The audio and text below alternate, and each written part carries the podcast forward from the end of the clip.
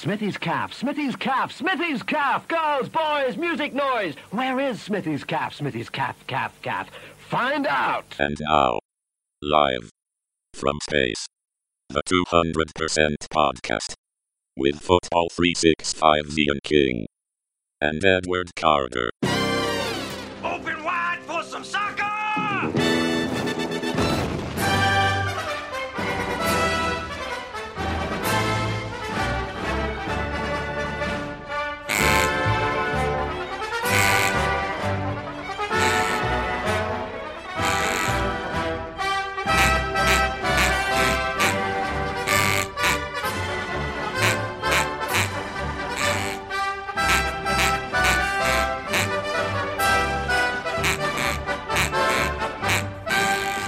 Hello, pod fans, and welcome to 200% podcast number 314. 314. 314, first three digits of pi, of course. Oh, that's very good. That's very good. That's better than any fucking attendance figure. One of my favourite irrational numbers, pi. Yeah. I love a mathematical constant. Do do you though? No, not really. In fact, I don't really understand anything. I'm sure that they've, you know, it all makes perfect sense to, to somebody, I- but I, I just take it for granted, Oh, you know. okay. As you wish. It's for clever mathematics and physics and, and things for clever people to tell me. And I just blindly accept it. Oh right. Okay. I am everything that anti vaxxers think of uh, people who blindly accept science. You are uh, the the biggest sheep I know. The biggest sh- the biggest sheeple. But the thing the thing is, despite that, I'm right and they're wrong. So I must be doing something right. Here's a question for you. Go on. Sheep is Yes. a singular and plural word. Yeah? Okay, yep, yep, But yep. sheeple is only ever used with plurals. Yeah. So, what is the singular of sheeple? Surely it's impossible to be a singular sheeple though, isn't it? Well, no. Is that that's by definition. Well, no, no, no. Because you know, you could say to some, but you could be, you could, you know, you could be standing there with your anti-vax banner, and some bloke walked past wearing a mask, and Yeah, you just yeah. say to him, "Well, you're a what, Shearson." I mean, that sounds like a, you know, if they started coming up with their, their own lexicon for it, it would I, I might- it might endear them to me a bit Well, more. you know, they need they need solid grammar. That's basically Yeah. what I'm saying. Is that you're not going to get very far in life without solid grammar. I was thinking this afternoon about that story in the news about how they've started turning up outside schools and thinking, what would I do? And I was thinking, well, you could punch them in the face. And then I thought, well, no, because I don't think I'd be very good at punching people. I've, I've never done it before, so you know. You should use your words. Well, no, I'd elbow them. I'd elbow them in the face. That's I reckon that that you would- can't use your Yeah, words. I I reckon that that would either break their cheekbone or nose, and Well, uh, there we give go. Them, give them something to think about. Then they can refuse all hospital treatment and end up wildly disfigured. King of the simpering lefties, Ian King, there extolling the virtue of street violence. Uh, you know, they look like they end up looking like they end up look like Steve Bruce after 15 rounds with Tyson Fury. They, yeah, they possibly would. Are you are you going to produce a, a match with an attendance of three hundred and fourteen? Saturday, the 24th of November, 2018. All right. Northern Premier League Premier Division, Buxton nil, Bamber Bridge one. And well done to Matthew Dudley, who scored the only goal after nine minutes. Wow. It didn't doesn't sound like a particularly inspiring game. Doesn't, does it? I wonder how many of those 314 people were there at the end. Not that many. Oh, mostly in the bar, I should think. I mean, it's it's what twenty fourth of November, so it's going to be it's going to be pretty chilly, isn't it? In, It's be Buxton's, Buxton's the. Peak District, isn't it? So it's going to be cold. Yeah. It's going to be up Yeah. in the air and it's going to be cold. Still, at least the water will be safe to drink. Hey, Is it though? Is it anywhere? I don't necessarily. I, I don't necessarily think I recommend. well, unless people have started pooing in um, springs of the. I don't know. No, you don't. Stop dumping sewage places. Yeah, what I'm saying. raw sewage everywhere. And uh, you know, so you'll see the next opinion poll that comes up. Conservatives forty five percent up six. Oh, oh, we love drinking our own liquidized shit to own the libs. Yeah, only liberals die of cholera. Can't wait to get cholera, triple fucking cholera. Idiots, Triple idiots. cholera. Jesus Christ. Anyway, we should talk about football. should we? Yeah, yeah, we should do actually. It takes takes your mind off everything else. Over the weekend, Yes. I was in Hereford for a wedding. Yes. In fact, the wedding of sometime 200% contributor Neil Mace. Yes. So, congratulations to him and his good lady wife. But while I was in Hereford, I was able to pay a pilgrimage to Edgar Street, which I was delighted to discover is right in the middle of the town. Like a proper, Yeah. like a proper football. You see, I assumed you just be. went past it in a car. Well, it was it was a stroke of luck. I will I'll grant you, but because we were going to the centre of Hereford town and the football ground is in the centre, like it should be, I, I was able, you know, double bubble. Mm-hmm. Oh, that's so it struck me when I was going there that that was the the actual location of Brighton's rebirth, essentially. Yeah, well, I, I, I, Had had it gone the other way that day in May 1997, then maybe you would be a Crawley Town supporter by now. I would never be a Crawley Town Oh, supporter, but so would. oh fuck it, absolutely would not. So would you? Anyway, You'd go there every week. You go home and away. yeah, every with my little game. rattle, Little Steve Evans badge on. yeah, my wooden bow tie. Yeah. Um, had things gone the other way, it could have been Brighton who went out of business and were forced to reform as a club with a very similar name, but uh, specifically not the same name, Bright, like it would be Hereford did. Brighton and Hove Albion.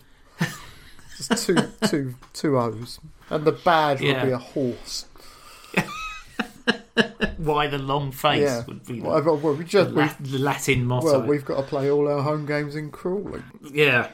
But as it went, it was Hereford who, who submitted to that ignominious fate, which is very unfortunate for them. But it did lead to Brighton being involved in one of the main stories of the weekend, which was the gratuitous paddling of lesser football teams by the top three teams in the English league. Yeah.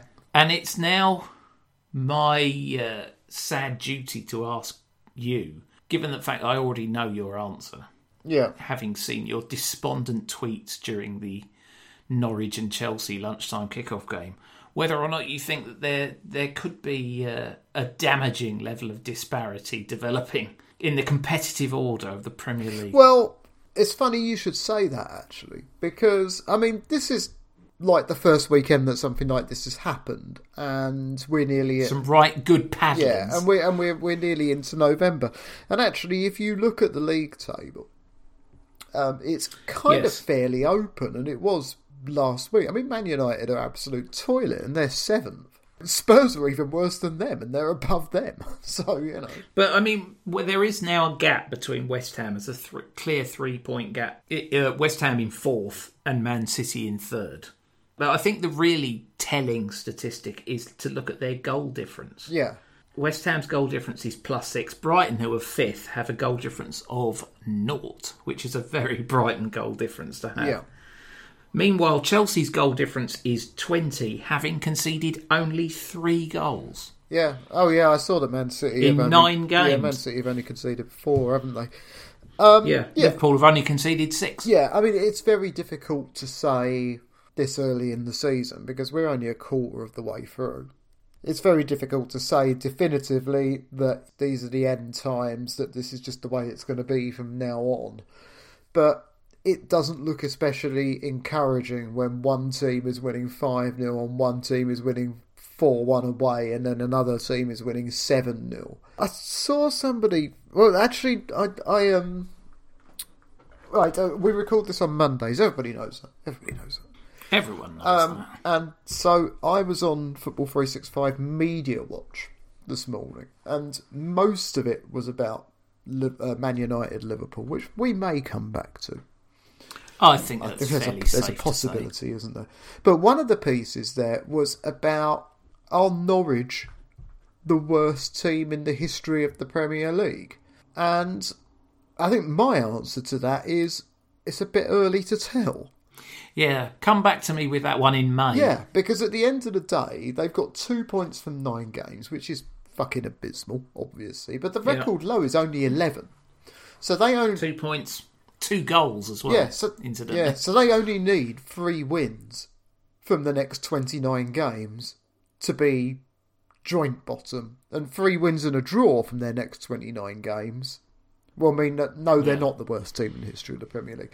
Well, I mean, they only need two wins to make sure that they're not the worst in terms of number of wins in a season. Yeah, I mean that's the So- because that's the thing, isn't it? That's the the problem is that we're also hysterical with our reactions these days, and everybody has to have their hot take ready straight away. And what that means is that you know most people are wrong most of the time. So within a few days, you end up looking like a bit of a dick, and the best thing to do is just to you know to move on. I mean, although I, the out. one thing I will say, and I can't remember whether I've said this on this podcast or not, but I'm pretty certain that somewhere or other I predicted Liverpool to win the league this season. I think it may very well have been on this podcast. yeah, I think. I, and I'm feeling quite smug about that now because people weren't picking Liverpool at the start of the season for the sole No. reason that they didn't sign anyone during the summer. yeah. you get a few games into the season and you see them play, and it's like, well, yeah. What were they going to improve on there? What, they're going to get a better goalkeeper than Alisson. They're going to get better strikers than Firmino and um, and Salah. It's such a weird, myopic way of looking at it. And from the first couple of games, I was like, "Oh, Liverpool look good. Liverpool look as if they're going to glide serenely. And everybody else has kind of got their kind of obvious problems, you know. Chelsea haven't been firing on all cylinders, even though they scored seven at the weekend. Yeah, and both of their strikers, of course, are injured Yeah, at the prior, prior to that, they weren't playing very well. And Man City's problem, I mean, you know, you just need to look at Pep's head. Pep, well, Pep is bald. You know, there's Yeah. no, there's no denying that. But no, Yeah, it's, not that hair's gone. It's not coming Yeah, back. I mean, Man City again. They didn't replace Sergio Aguero during the summer. And now it might turn out that they didn't need to, but they didn't, and that creates a bit of a hole. Which you think, well, okay, you know, that's going to take some clearing. Man United are Man United, Spurs are Spurs, Arsenal are Arsenal. So there's nobody who's quite perfect, and Liverpool didn't factor into that conversation primarily because they didn't spend 100 million pounds or 150 million pounds or 200 million. So while there was all this sort of high excitement about everything that was going on everywhere else at the end of August, because obviously you know this the transfer window kind of hangs over the start of the season until the end of August. And it and it's why is nobody talking about Liverpool winning the league this season? I get that they only finished fourth last year, but the year before that they won it by fucking miles. Well, then that is actually one of the key points. And in this current league situation, it looks like we're in for quite an exciting battle. Maybe even a three way battle to see who wins the league, which will be something of a bonus after some pretty dry and one way title fights. But at the same time, it it does seem to be at everybody else's expense. Yeah, is it really exciting if it's just three teams who are going to win every week? Is that exciting? I mean, you know, I said at the time, and this this is what happened Saturday lunchtime. I switched on the Chelsea Norwich game about two or three minutes in, and I watched it for about fifteen or twenty seconds, and I was like, Chelsea are going to absolutely wallop these. And I just switched it back off again, and I have no cause to regret that decision. Well, I mean, obviously not. Norwich got pumped. It was, yeah, it was an absolute humping, and um, I, I'm not, I'm not in it for that. I want to watch a competition. I want to watch something competitive. If I wanted to watch exhibition matches, I've said it before, I'd watch the fucking Harlem Globetrotters. Really is as simple as that. I had the idea of adding a new metric, and this I think would need to be added to league tables. The XH. Is this expected hair? No, it's expected humping. Oh, expected humping. So it would be a, it would be a number out of 38 for how many absolute shellackings you're expecting this team to get. And then you could add an extra column, AH, which is for actual humpings. And you might, you know, Norwich might be able to get a crumb of comfort out of the fact that, despite the fact that they, you know, finished the season with five points and no and 10 goals and no wins, they did at least manage to come in under their XH. The thing is that much as I admire all these T-foul men in their white coats and expanded foreheads with their clipboards, trying to mathematically break football down until it is nothing more than a series of equations. it just don't work like that. No. You know, they will any any statistic will tell you something very atomized and something very specific. And you can take those and usually you can mold them into almost anything you want to prove. You know, I could take Well, yeah, the vast is dream of statistics about, say, Manchester City at Brighton on um, Saturday evening, and I reckon I could prove anything from that. I could probably prove that Brighton deserved to win. I could probably, you know, if I was selective enough with it. Well, yeah, I mean, obviously the data is only data, isn't it? It's, Yeah. It, it, it's application and. Um, Yeah, I, I mean, I don't use them very much. I use it occasionally if I've got a point that I want to prove, which is something that I've seen or something that I feel. I will go into the statistics and I will specifically pull out something that backs it up. And, and that's the problem, isn't it? You know, because there's probably another 10 or 15 statistics that actively disprove what I'm trying to say. and obviously, you know, you've got a lot of teams now have got coaches who do this as a dedicated practice. Yeah, yeah. and uh, are paid very well, no doubt. But this is, it, I mean, this is one possible answer to the conundrum: is maybe the Brentford Moneyball approach. But I don't see how.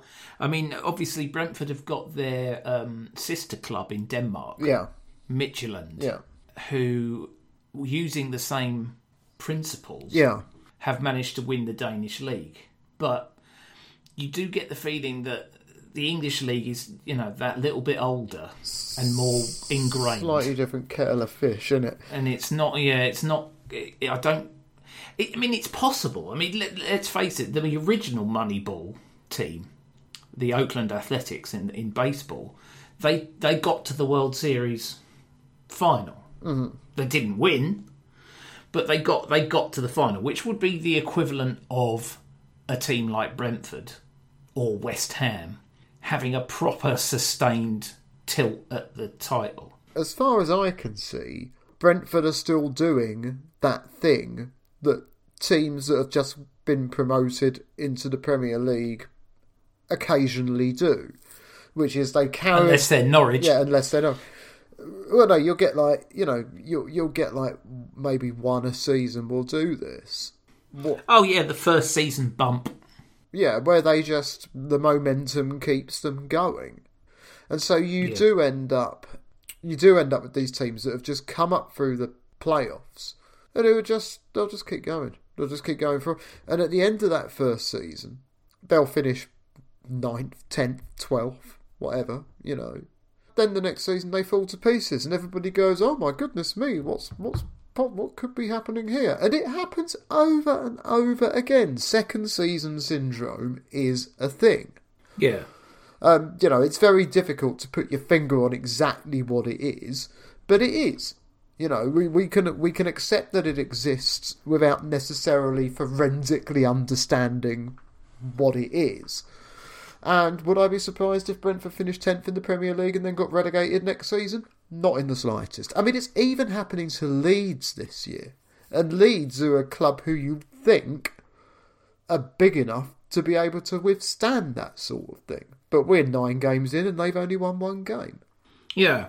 And of course, I mean, the other thing with the Moneyball system is okay, let's say you use the Moneyball approach, the data driven Mm-hmm. approach, to identify undervalued targets, and you then use a canny recruitment to assemble a, a really well balanced and good squad. Now, Manchester United, it could be argued, have actually got a fairly well balanced and good squad, although it probably contains one too many Cronaldos. Hmm. At the end of the day, you can have as many good players as you like. And in fact, when you write write the squads from the United Liverpool game down, there's not actually a lot of difference player to player. Oh, there particularly. is. There is. I mean, one of the things about Man United is that they've got a really unbalanced squad. They've got no defence to speak Well, of. no, no, no. Their defensive midfielders are shit. But they, they, they, is it as much a, a, a coaching issue? Because it seems to me like the players are pretty much of a muchness, but the teams were so far apart, worlds apart.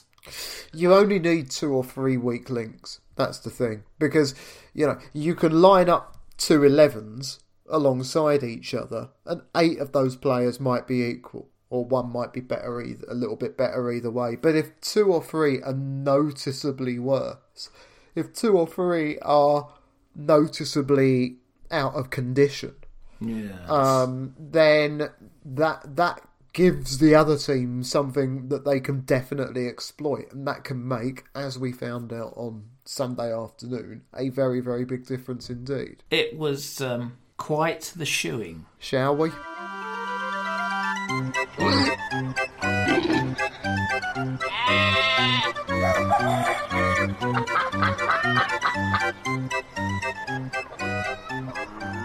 Well, why not? I mean, first of all, uh, before we we be- began this uh, new run of football podcast, one of the th- the things I did, uh, sort of uh, as a negotiating tool in my favour, was to create a jingle, the five alarm hot take jingle, which we have singularly We failed yeah, we haven't even had to use to use yeah. because our hot takes have been so lukewarm. So I'm pleased to announce that we will we will actually be able to use it today because in amongst the BBC website coverage minute by minute of the Manchester United and Liverpool game was a take so steamy.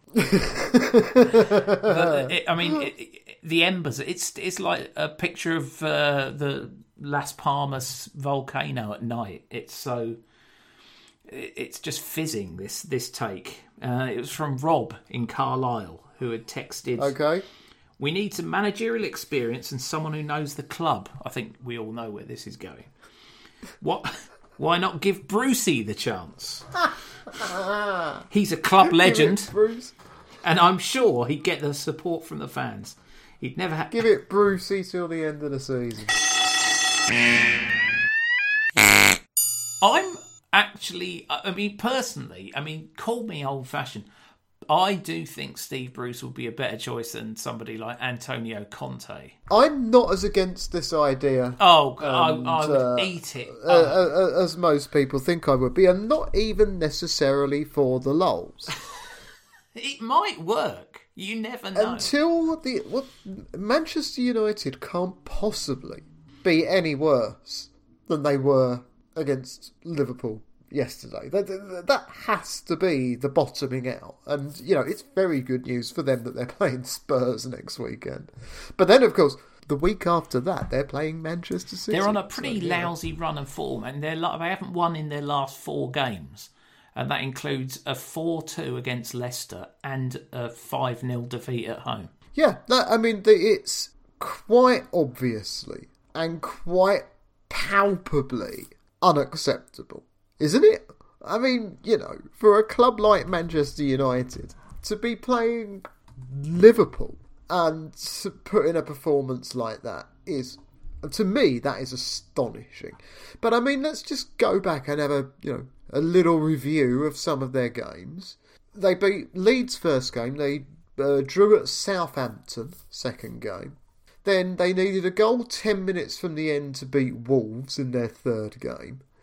They beat Newcastle, of course, in Penaldo's debut, but even that required, you know, two goals in the last 10 minutes. And their last league win was on the 19th of September, would you believe? Yeah. And that was at West Ham, a game in which they needed a winning goal with two minutes to go and for West Ham to miss a penalty. Incidentally, of course, West Ham knocked them out of the EFL trophy three days later. Yeah, well, let's you know, let, let you know that's that's the good news. Oh, okay. what I've that's done the there is the good news. Since then, they've won. Uh, sorry, they've drawn one and lost three in the Premier League, and before they lost five 0 at home to Liverpool. um, they were beaten at home by an Aston Villa team that has lost all three of its games since then. Yep. They drew against an Everton team which has lost both of its games since then. And then, of course, they got absolutely humped by Leicester. Now, in the Champions League, hmm. their form has been, again, you know, they lost their first game against Young Boys. Always funny. It was men against boys. Yeah, they then needed a goal five minutes into stoppage time to beat Villarreal, and they then had to come from two down to beat an Atalanta team that was missing half of its first 11 from injury. Yep. And they were knocked out of the Carabao Cup at home by West Ham. Yep. There is, you know, and the thing is that none of this, if if you take the Liverpool game out of the equation, none of this has come against the giants of European football. When the Champions League draw was made, I remember people going, fucking spawny Man United getting an easy draw again. Their first eight league games, they didn't play anybody from the top six. No. It, this was all of this has been happening against very moderate opposition. So when you stick them up against a team that's any good, well, what ends up happening is what ended up happening yesterday. Yeah, they. I mean, they were absolutely lousy, and I think the difference is they they've got good individuals, but no cohesion, and and also no defence. Paul, I think the third goal that Liverpool scored was very instructive. You know, everybody was playing for each other. Everybody knows where everybody else wants the ball played or where they're going to play the ball. Mo Salah took off like a jackrabbit because he knew where the ball was going to be and where he needed to be. Yeah, I mean the thing is that these guys are professionals. You should expect that. Well, yeah, that know. is the idea. That I mean, They train very hard. They have very complex tactical dossiers. They are expected to yeah, know where the ball is. yeah. There's no excuse. There's no excuse for not playing as Yeah. well as Liverpool did. That's the uh, that's the goal of Yeah, that that's what you should be aiming for. And Manchester United, I think you could have put Manchester United out against any team from the top three divisions yesterday, and they'd have got beaten. Because the gaps were just so massive, they were getting pulled all over the place. One of the goals, I'm hopeless on remembering which goal is which, anything like that. But one of the goals, there were like five of them surrounding the ball, but no one closer than about eight foot away from it. No one going for the tackle.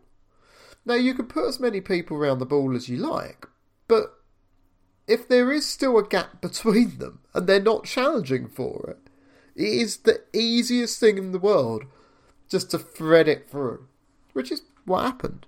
And Salah ran onto it and scored very easily. And then Alex Ferguson did that whoa thing, and Kenny Dalglish went. Yeah, well, I mean, the thing is that this is humiliation because let's be absolutely clear here and say that Liverpool stopped playing at 60 minutes. Jurgen Klopp is a European coach, and European teams tend, when they get to 4 or 5 nil, to just shut up. Jurgen Klopp has got the clear look of a humanitarian about him. Yeah. In Italy, it's a convention. It's considered bad form Yes. to keep scoring after you've got five. Yeah. And United had just had Pogba sent off. He'd been on the pitch 13 minutes, uh, attempted to sever Naby Keita's leg at the calf. You had Ronaldo attempting an appendectomy on Curtis Jones. Well, uh, it was probably more like a vasectomy or or Yeah. a combined appendectomy and vasectomy. Yeah, yeah, two for the price of one. And it was just an absolute shambles. You couldn't believe what you were seeing.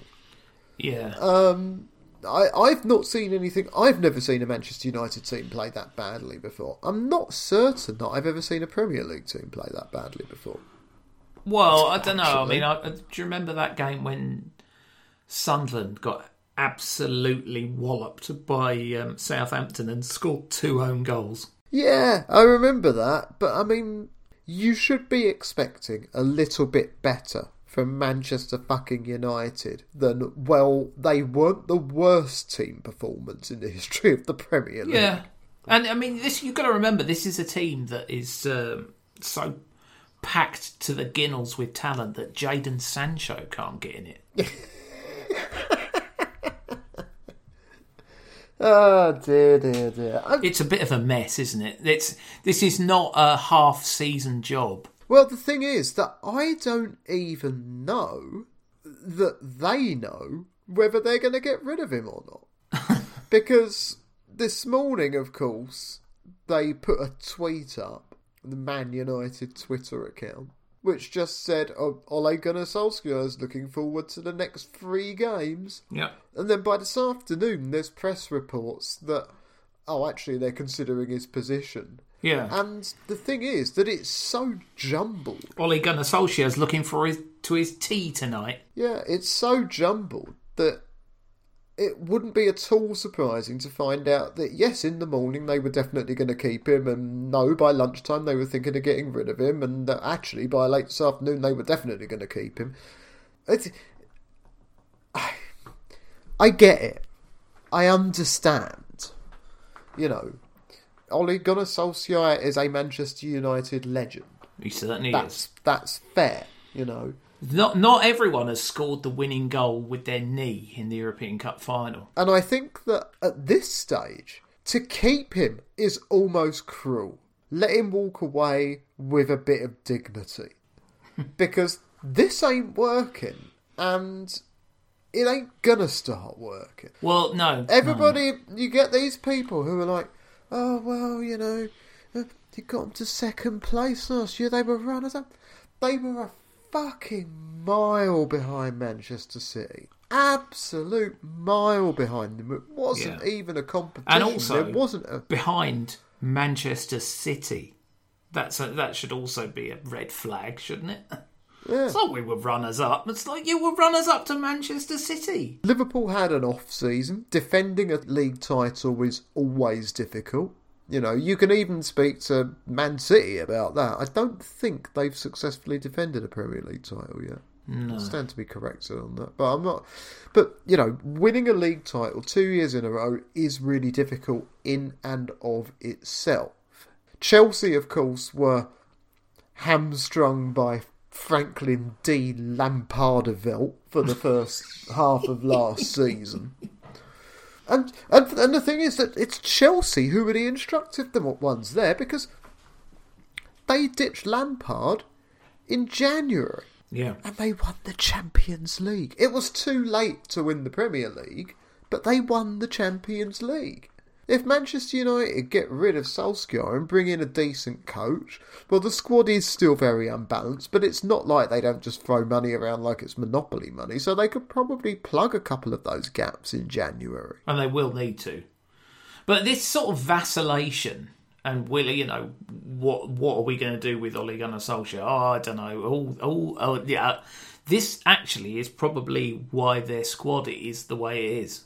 The problem with Manchester United is I saw somebody tweet today, which is a, the best that um, I've seen so far, which is that they are run like a cross between a theme park and a heritage centre. they are too wrapped up in their in their own history. There are people who, plenty of people, who want Ole Gunnar Solskjaer to succeed so badly that they've convinced him, themselves that he is 20 times the coach that he actually is. And that is, I, you know, I use this phrase very, very, very advisedly, but it is what it reminds me of, which is a, just a form of mental illness. I don't wish to trivialise mental illness. Me and you have both had our fair share of that over the years. But the fact of the matter is that when you look at it and you look at this behaviour, which is so counterintuitive and instilled entirely just from a mixture of hope and blind optimism, that it's difficult to reach any other conclusion. You know, why is he still there? Because he's a United legend. All right, okay. So has he got any caliber, any pedigree as a manager? Well, he got Cardiff relegated from the Premier League, and he won the Norwegian League with Molde. He certainly did. There's this kind of idea that, and I think that Man United and Liverpool have been prone to this in the past as well, and the big clubs always are. That there's something almost supernatural about them. You know, they get this idea into their heads that there is something about them which is ethereal which you either get or you don't get. No, you're not. You're just fucking bricks and mortar and a training ground and some players and a manager and a managerial staff. Yeah. And a piss bucket and some liniment. Yeah. All, all yeah. the things that football clubs have. Yeah, there's nothing special about any football club. Or at least nothing more special than any other football club. This idea that somehow there is a, a, a Manchester United way that can only get there if it's in your blood is the most arrogant, conceited, and ultimately self defeating bullshit. Exactly the same thing happened at Liverpool in the 1990s. Nobody would accept that there was a problem. And the result of that was that Liverpool went round and round and round in circles because nobody would actually grab it by the scruff of the neck. And it took until Klopp to do that, even after they won the Champions League in 2005. It still took 12 years to actually bring in the manager who would grab that club by the scruff of the neck and say, right, we're going to do things my way because my way is going to work and shut up. Which is basically what Klopp did when he arrived at Liverpool. And he's done very well. I'm pretty sure that he, since he's got his laser eye surgery, I'm pretty sure he wears eyeliner. But that's neither here nor there. His his team are really pretty special. They're, I mean, they're really good. They're really good. But Manchester United made it extremely easy for them yesterday afternoon. Smithy's calf, Smithy's calf, Smithy's calf. Girls, boys, music noise. Where is Smithy's calf, Smithy's calf, calf, calf? Find out. Now, w- one possible solution to the big and bold and best teams getting bigger and bolder and better, one way to equalise the gap is the issue of a listener question that we received last week. But I said we would hold it over for a week because it required a certain amount of extra thought. Yes. It's a question from Matt Evans, and now this is one of your favourite subjects. yes. If you took away the modern Premier League pitches and replaced them with a real mud pit, say the pitch at the baseball ground, would the game be better, worse? Would it act as a talent leveller? I could see Burnley being very successful at this. I don't necessarily think that playing on a mud bath would benefit one team over another, but it would, and it did, completely change football. Yeah. It's as such a strange thought to me that there will be 20, 25 year olds, or whatever, who've never played on a bad pitch. It's true, me, yeah. If you are picked, certainly. yeah, if you're picked up at say ten years old or twelve years old by a pro club, Yeah. Chances are you've been playing on a pitch like a bowling green your entirety of your career. And we never talk about that. People talk about like, oh, the back rule changed everything. No, no, no, no, no, no, no, no, no, no, no, no, no. The big change, pitch technology. In the early 1980s, uh, I remember Fulham getting a hybrid pitch. Uh, it was called Onto Cas, uh, which was basically a uh, a grass pitch, but with extra drainage underneath it because they were right on the banks of the Thames, so their pitch was always waterlogged. Yeah. And they installed a new pitch there, which was this kind of, and that was a prototype of what we have now. And of course, nowadays, if you go to a lot of Premier League grounds, the pitches are only about two thirds grass anyway.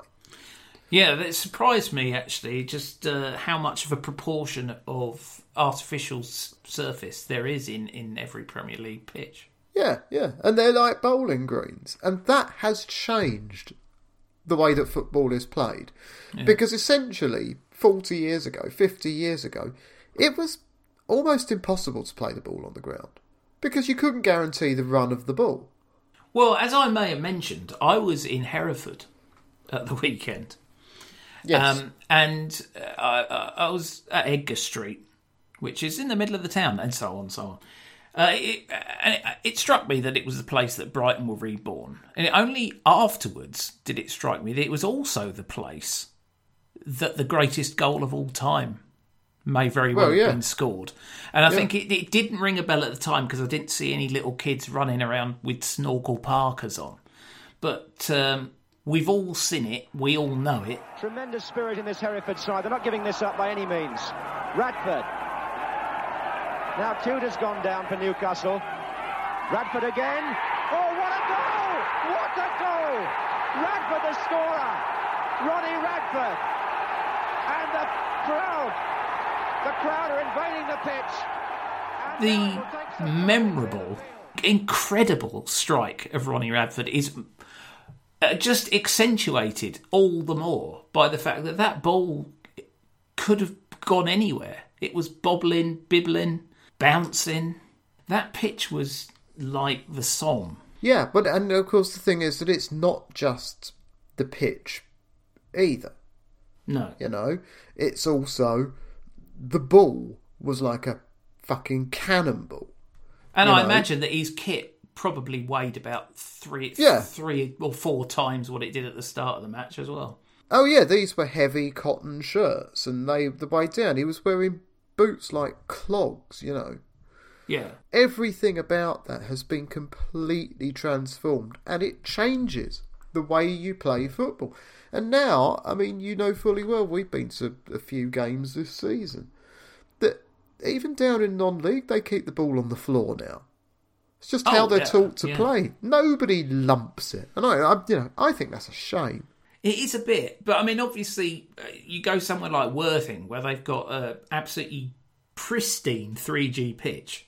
Yeah. Why would you? Why would you not exploit it? I, I was talking to Johnny Nick about this. I think it was the end of last week or maybe over the weekend, and about how there's just just if the goalkeeper launches a drop kick down the pitch, there's just just kind of rush of adrenaline that you get. And the irony is that if somebody tried to play Graham Taylor ball now, opposing defences would not know how to cope with it. I'm almost surprised that there haven't been more clubs who've who've tried this because Well, I think it is. It is going. Probably will be one of the next big tactical innovations, won't it? Because Oh, yeah, it's, somebody- it's all about finding the an advantage from something that somebody hasn't done before Yeah, or for yeah. ages. yeah they'll give it a they'll give it a fancy European name. Yeah, but essentially it's hoofing it up into the corners, getting it someone to hold it up until the striker's lurched and ambled his way onto the penalty spot. Yeah, exactly. But, but, but I mean, uh, you know, why not? Man United should try. Because I tell you what, whatever they're doing at the moment ain't working. Smithy's calf, Smithy's calf, Smithy's calf, Smithy's calf, calf, calf. Girls, boys, music noise. Smithy's calf. Where is Smithy's calf? Smithy's calf, calf, calf. Girls, boys, music noise. Calf, calf, calf, calf, calf, calf. Where is Smithy's calf? Smithy's calf, calf, calf, calf, calf, calf. Find out. Let's use that match as an example. What what do you think would have been the the difference if we could replay Manchester United versus Liverpool from from the weekend on an absolute bitch platter a real churned pasture, Yeah. do you think there would have been any difference? I think I think I'd have fancied United more uh, because they've got greater physical heft, haven't they? They got you know Harry Maguire. He's a he's a he's a churned pitch player. Harry, yeah, yeah. Harry Maguire, I think, could hold his own. Yeah, I bet he could go ninety minutes on a pitch like that. And I'm not sure that some of Liverpool's willowy, wispy, wiry, whippet athletes uh, are necessarily cut out for that sort of thing. So I think it could have tilted the game in United's favour. But I think that to go back to churned pitches, you would also have to go back to all that other stuff as well. And it would make the game very different. We do essentially, in quite a few different ways. It's a different sport to what it was 40 years ago. Yeah, I think increasingly so. I mean, if you look at stuff now from the 1960s, Oh, it- yeah. it's it's so different that you think, wow, they could be playing a different game. Yeah, I mean, I've seen a lot, quite a lot of football from the 30s and 50s, and one of the things that always catches your eye is how many players are just standing around, Yeah. and I like that. You know, I'm all in favour of that. Oh, absolutely. I mean, You ain't, if you're a professional footballer, you ain't got to run around a lot to impress me. I can take it as read that you're pretty good at football because you wouldn't be getting paid a lot of money to do it otherwise. no. Or even ten pounds a week. Yeah, but uh, but people do. People get this. People get these wildly exaggerated, stupid ideas into their head, and they think it's all really simple and really easy. And it's like, do you have any idea how difficult it is? Do you really think that Steve Bruce is just some fucking idiot who accidentally keeps getting hired by football clubs? Because he isn't. And alright, okay, if you view it through this prism alone, then his tactics are pretty outdated and his football can be a bit reductive. But he played more than 700 games for Manchester, uh, for as a player for Manchester United and Norwich and whoever. He man, he's managed exactly a thousand games.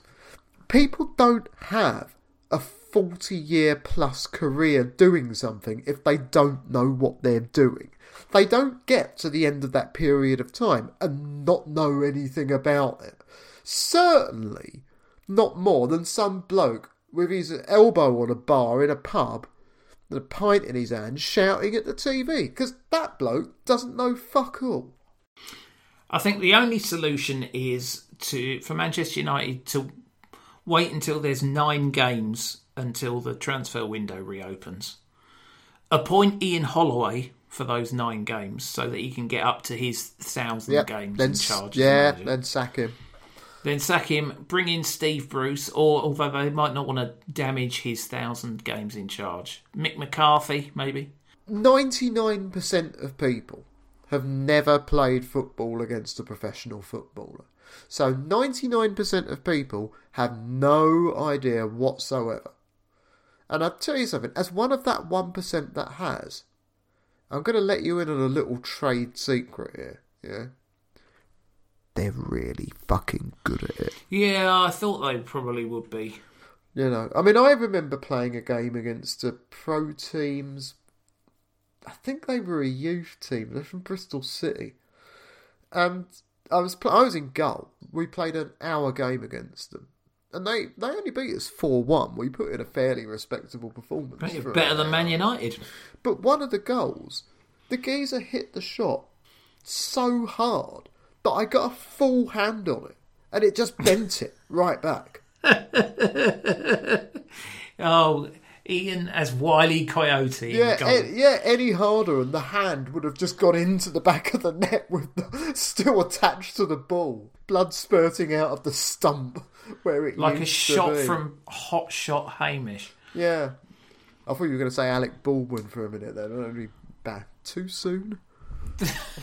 That almost certainly Yeah. too soon. But no, it, but it was. It, uh oh, Fucking hell. uh oh. Oh, dear. But um.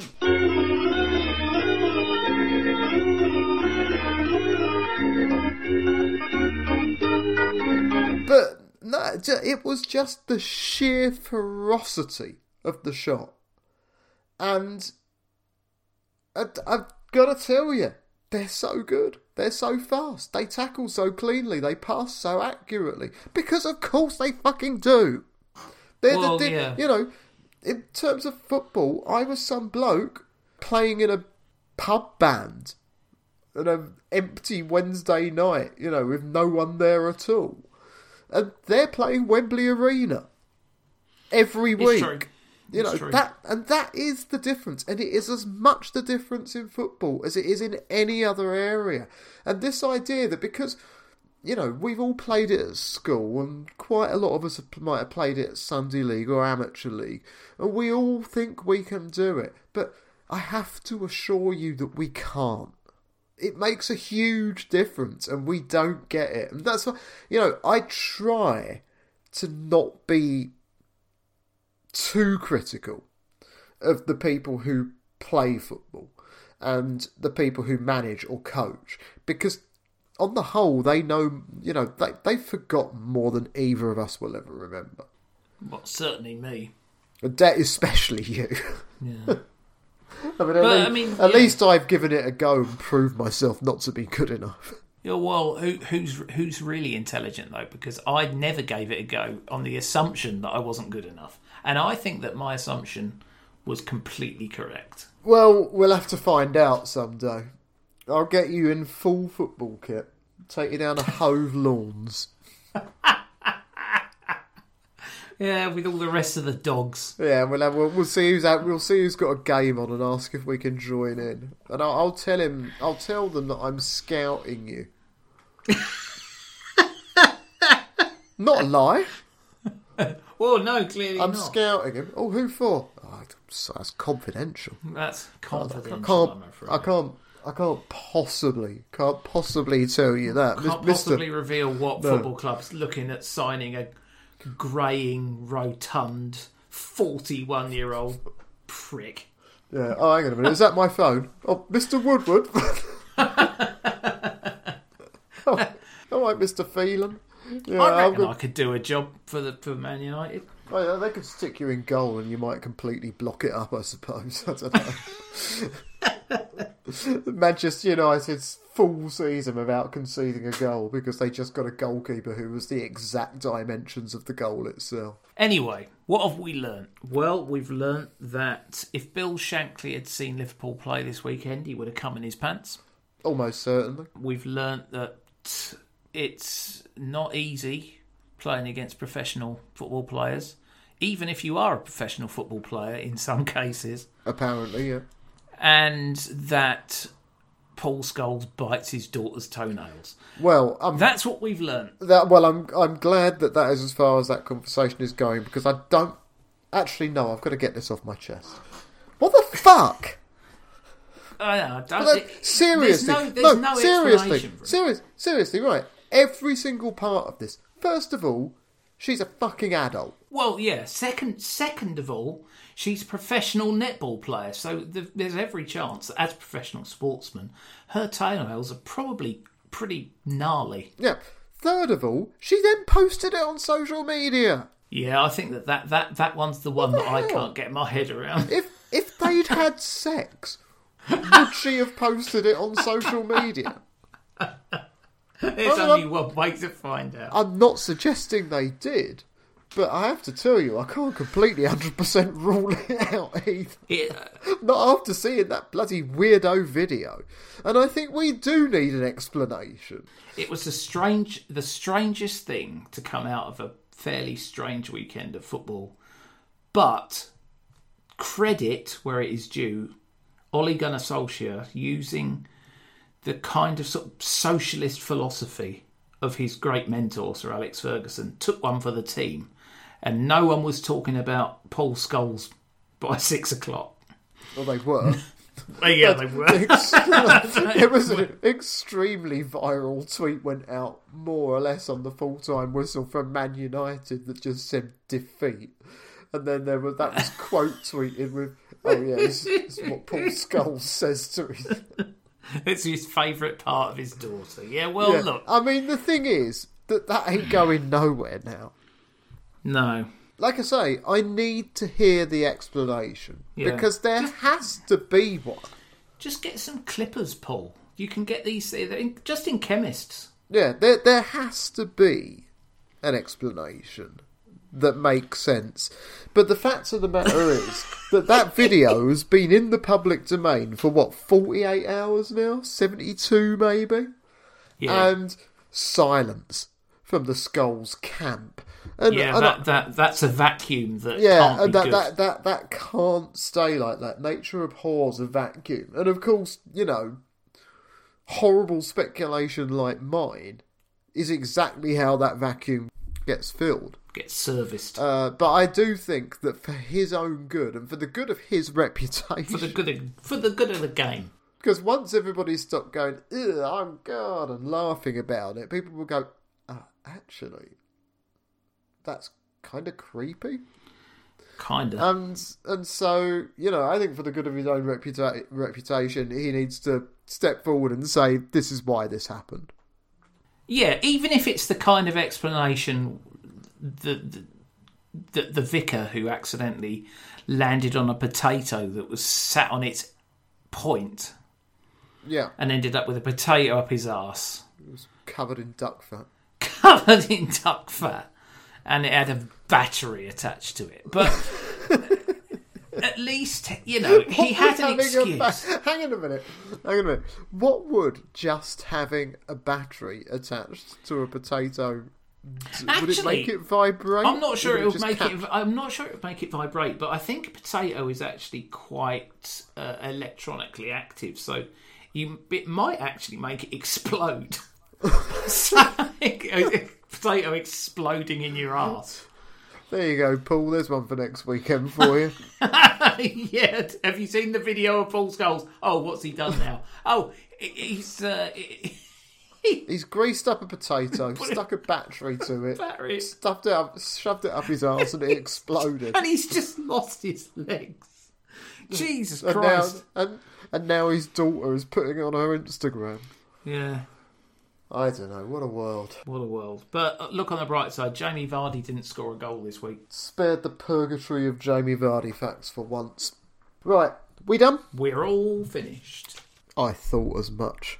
Right, we'll be back again next week. You can get me on Twitter at 2HT, T-W-O-H-T. You can find him on the official 200% podcast podcast channel, which is... Uh, 200% pod. Yeah, there you go. That. Uh, one apology for podcast listeners is that last week I was having such horrible problems with the website that I couldn't do the page for the website. I could only do it on the Acast page. Um, that has been fixed, and I just haven't bothered putting it up yet. So last week's is still due to go up on the website.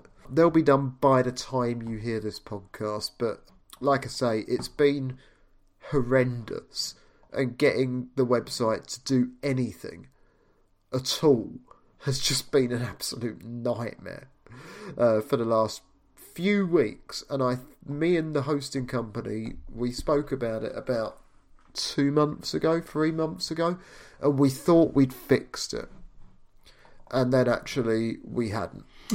I'm, uh, So- I'm starting to understand where you get your empathy, your well of empathy for Ole Gunnar Solskjaer from. Really, Well, yeah, you seem to be having the same problem. You thought What? you thought you had it fixed, not fixed. yeah. I mean, the only difference is that this one really counts for nothing, and and I own it. So I don't know, slightly different maybe. Maybe slightly different. I don't care. it Makes no odds. Oh. All right then. Right, well, that'll do us for now. We'll be back again, same time next week. Thanks very much for listening, and goodbye.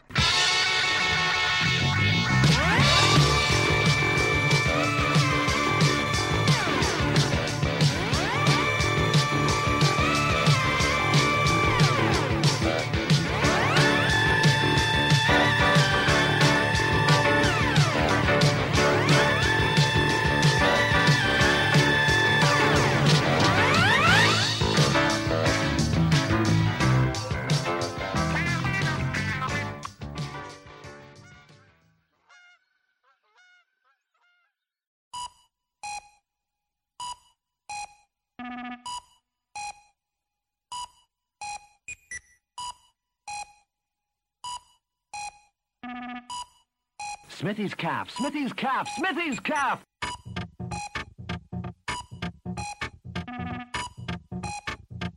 Where is Smithy's cap? Girls, boys, music noise! Smithy's cap, cap, cap.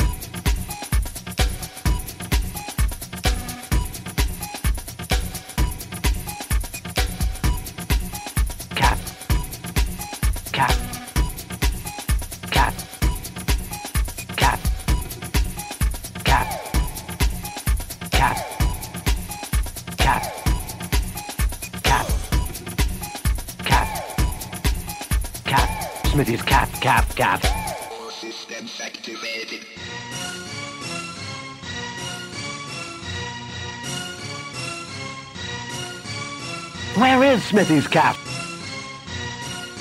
Smithy's cap, cap, cap. Find out!